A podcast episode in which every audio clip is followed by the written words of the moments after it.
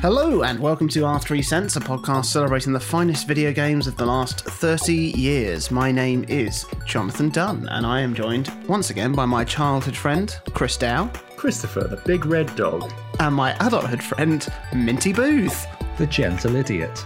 And we are discussing our all time top 100 video games. This week we have our number 91s, but before we do that, guess what time it is, guys? Oh, it's quiz time. That's one more for Chris. That was the question. Oh, well done, Chris. Fantastic. Tune in next week. but seriously, Chris is in the lead by four points to three, Minty. Okay, I can pull that back tonight, and I will. Watch me. I mean, listen to me, I guess. This is question 10. The first Final Fantasy was created while developer Square was nearing bankruptcy. The director, Hironobu Sakaguchi, thinking the game would be his last, gave the series its name. It was not his Final Fantasy. Over two decades later, the series is still going strong. What was the name of the final boss? Chaos. Oh, I wouldn't have got that. Probably my favourite final boss with a face for a dick game. Wow. Let me Google that. I can picture it now, but only from playing uh, Final Fantasy Theatrhythm, the uh, the rhythm game on the DS. There we go. Neck and neck. 10 episodes in. So, what have your video game weeks consisted of? Well, the hot news of the day is that today Piranha Plant dropped on Smash Ultimate. Yes, it did. I completed classic mode with him earlier on today. Ah, Or she. well, both, because um, plants have both uh, sexual organs, don't they? I tell you what, Piranha Plant is surprisingly fast for some sort of potted fruit. It's because it's got little tootsies. Yeah, you can see them poking out the bottom of the pot. Little tootsies, little roots. I like the way that he sort of grabs onto the edges of ledges with his little his little leaves. I, I quite like the up B or the B, just the B special move where it blows up a spike ball. Yeah, I mean, did I play through the game 74 times and thought, you know what, there's something missing? It's a plant. No. But it's it's an it's an okay character. I'm a bit disappointed that no other sort of content came with it. No extra. Hasn't even got his own stage, has he? I guess there's still still time to hope for them finally fixing the um, god awful bonus stage. Still angry about that. It's not going to happen. It's not going to happen, is it? But speaking of things that were designed to be procedurally generated, I've been continuing playing Diablo 3. Oh, Are you still enjoying Diablo 3? I'm yeah, I'm having a really good time. I'm having a really good time. I've I finished the campaign mode and I'm getting involved in the seasonal action, doing adventure mode on that, and it's really good fun. I mean, it's like I said last week, it's you know fairly sort of mindless, you know, looting, grinding, rinse and repeat. But in between playing that, I have I actually got a little inkling for some Worms action after Minty chatted about Worms Armageddon, and I got Worms WMD on the Switch, which Is it good? it's it's all right, yeah. I mean, on the surface, it's very much the same as Worms Armageddon. You know, it's hmm. classic 2D Worms. It's got a lot of the same weapons, a lot of the same functions. All the physics and stuff sort of works pretty much exactly the same. There is a few new elements they've sort of put in to sort of shake things up a bit. You, there are now sometimes vehicles on the map that so you could jump in a tank or a helicopter, and there's like sentry guns that you can sort of man, and you can craft weapons as well. So crates will drop like they used to when you collect weapons, Yeah. but then there is another type of crate that will drop that's got ingredients that you can use to craft not only sort of the vanilla weapons, but also slightly twisted advanced versions of those weapons. So you can get like a mud pie bomb or like some like crazy banana, which I mean, it's cool. It's uh, it's fun, but it didn't need it. So yeah, it's a classic Worms game. I'm glad that they didn't sort of continue pursuing the 3D route.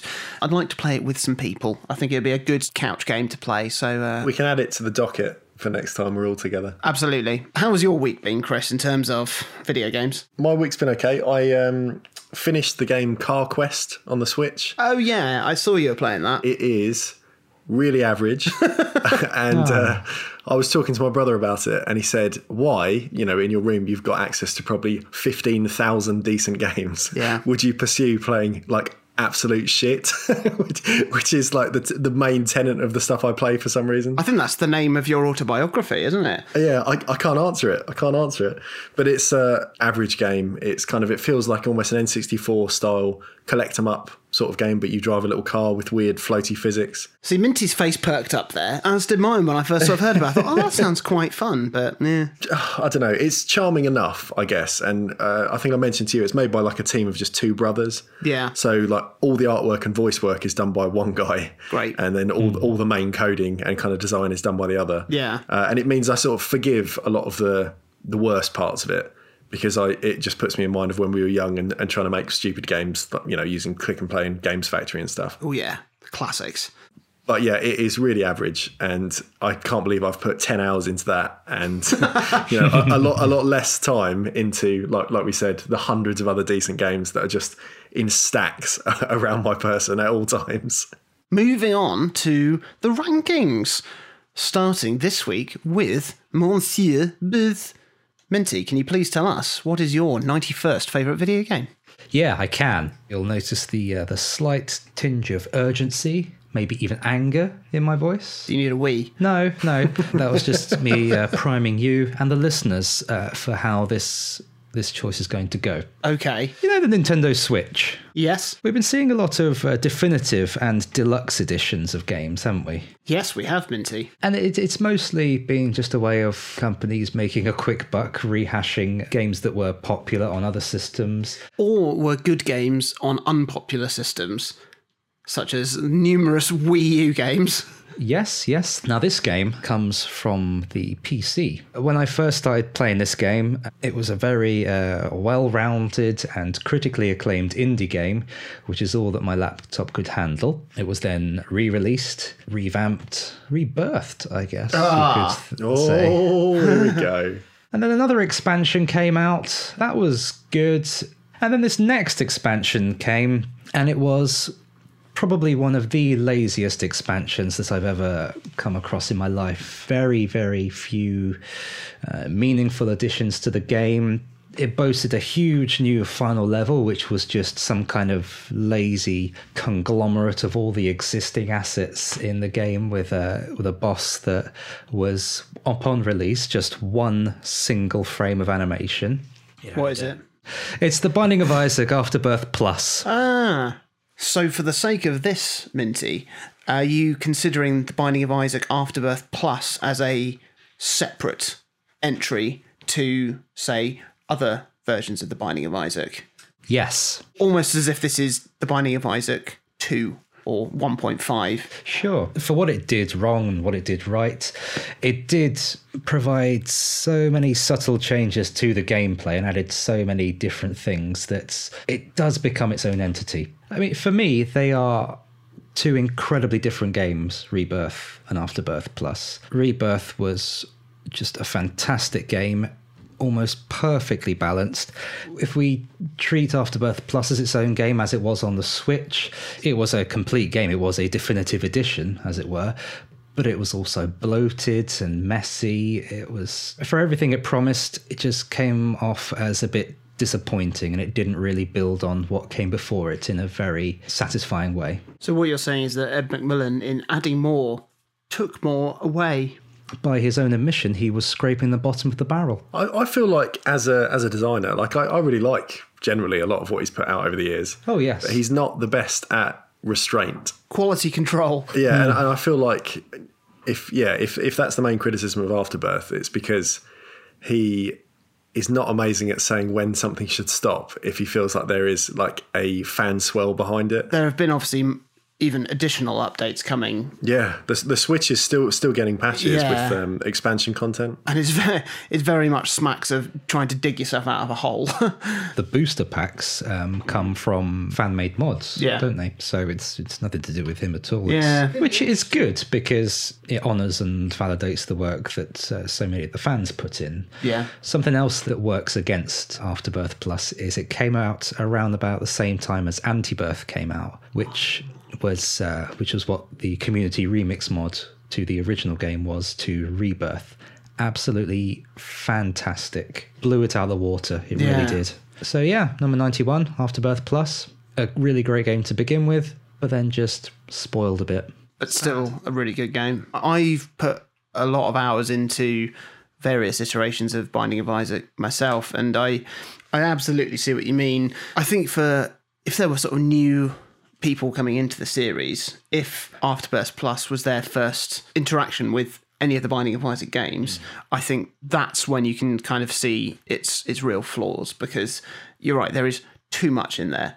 It's one thing if you've been playing it through its various kind of updates and remakes and being involved with uh, some of the sort of the modding community sort of additional things, but when you look at all of that stuff that's in there with uh, very little sort of handle on it to kind of get an idea of what's going on for a game which already kind of throws you in at the deep end with very little explanation in terms of what you know the sort of finer details of what the game does then i think yeah you'd be totally scared off. Isn't there one more expansion still to come? apparently there is like one more final final final one to come which is actually going to include anti-birth which would be great.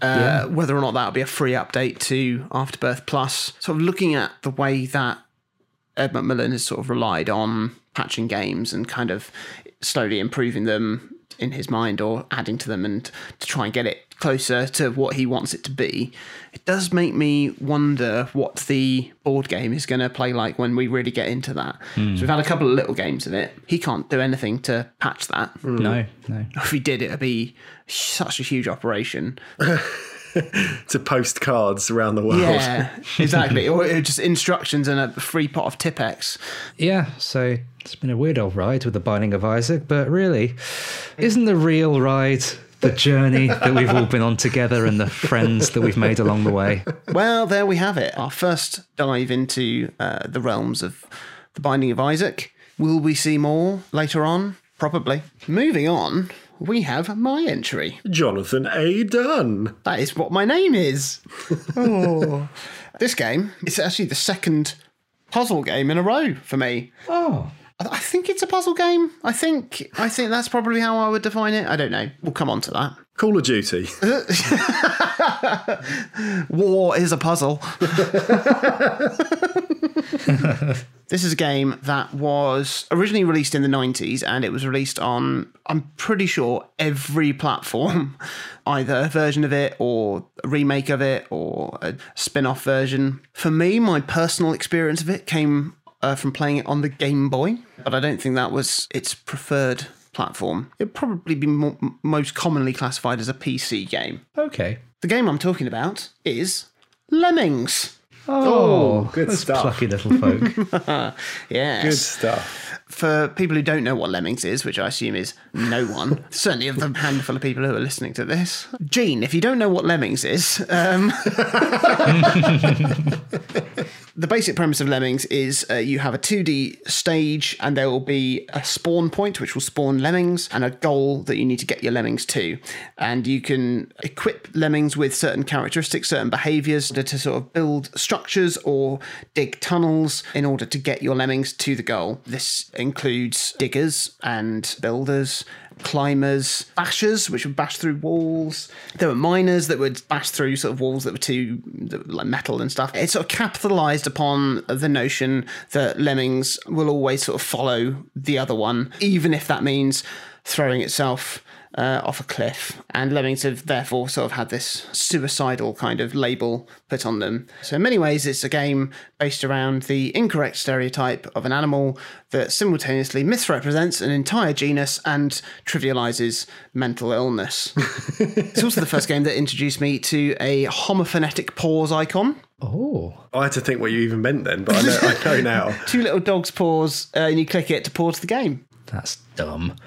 Oh, all right. No, it's not. It's, it's endearing. Um, it's also the first place that I heard the word and found out the meaning of the words taxing and mayhem. Because there were difficulties, weren't they? They were, yeah. There was the, the the four main difficulty settings: fun, tricky, taxing, and mayhem. I think I managed to do all of fun, but then maybe the first few levels of tricky, maybe the first level. I think I once did the first level of mayhem, but I loved it. It was really addictive. It was really simple.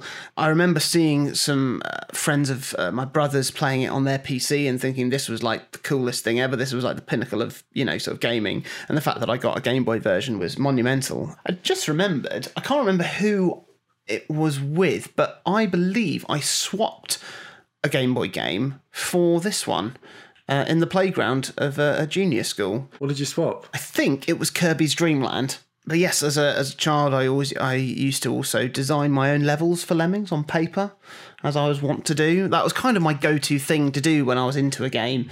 Like I remember, I drew out like an entire sequel to Rayman. That's how they designed the levels in Super Mario Brothers on paper. On grid paper. There was a remake of it that came out on the PSP with like brand new sort of graphics, really shiny, really nice. And I almost bought a PSP so I could get that. Just so you could play that. Yeah, It was decent. It was a, it was a decent version. In many ways, it's not too dissimilar to Worms in the fact that it kind of nailed it the first time. The format of it hasn't changed. They tried to sort of branch out, but it just didn't work. They tried to make it in 3D and it didn't work. The most recent Lemmings game actually came out over Christmas. It's a mobile version, isn't it? It has followed in the footsteps of Animal Crossing in creating a microtransaction led bastardization of the original ah. game. Ah. But even more so, like, I mean, Animal Crossing is obviously a game where it's all about the priorities, like taking your time and enjoying life and smelling the roses along the way.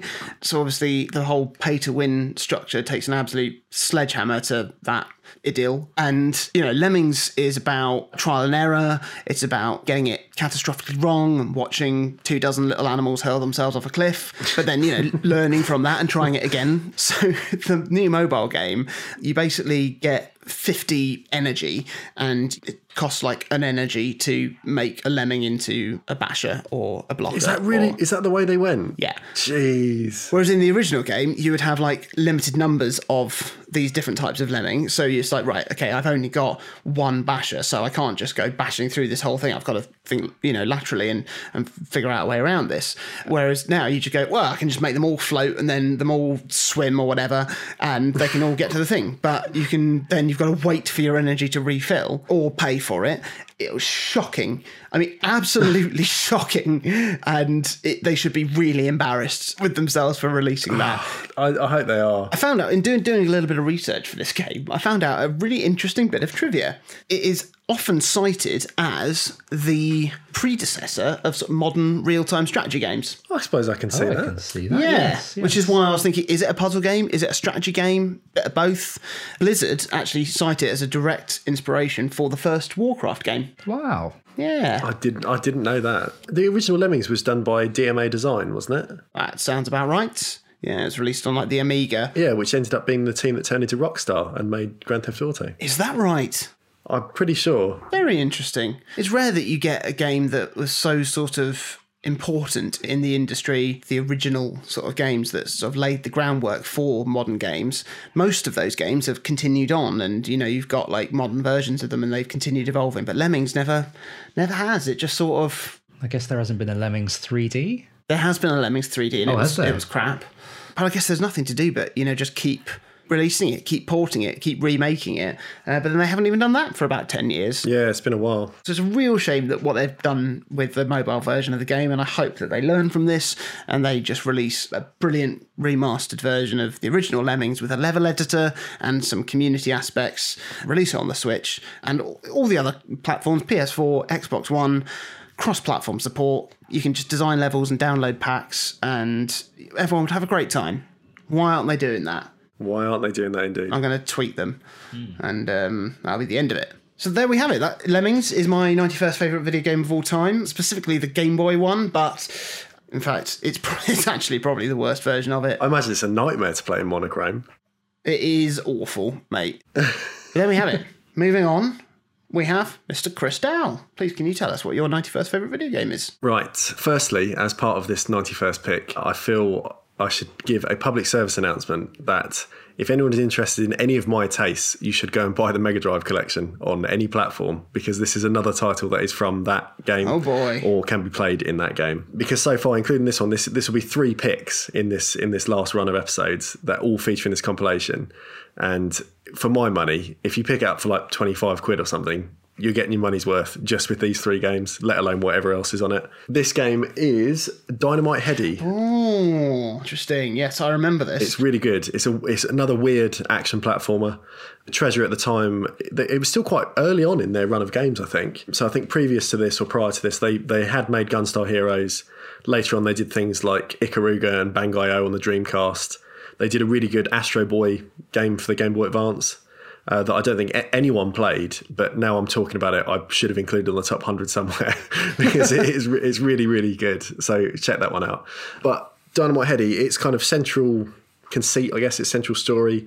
You're a weird hybrid robot puppet thing. Uh, and you're fighting your way through the stages of like a sprawling movie set. Other puppets have come to life and are trying to take over the world for some reason. But as with most 16 bit games, none of this is particularly important. The only thing that really matters is that you are this little character who can switch weapons out by literally swapping his head. So some of them will be you'll, you'll swap your head to like a big Hoover that will suck in enemies. There's one that uh, you get like a sticky sort of spike ball head that lets you kind of clamber up walls and stuff like that.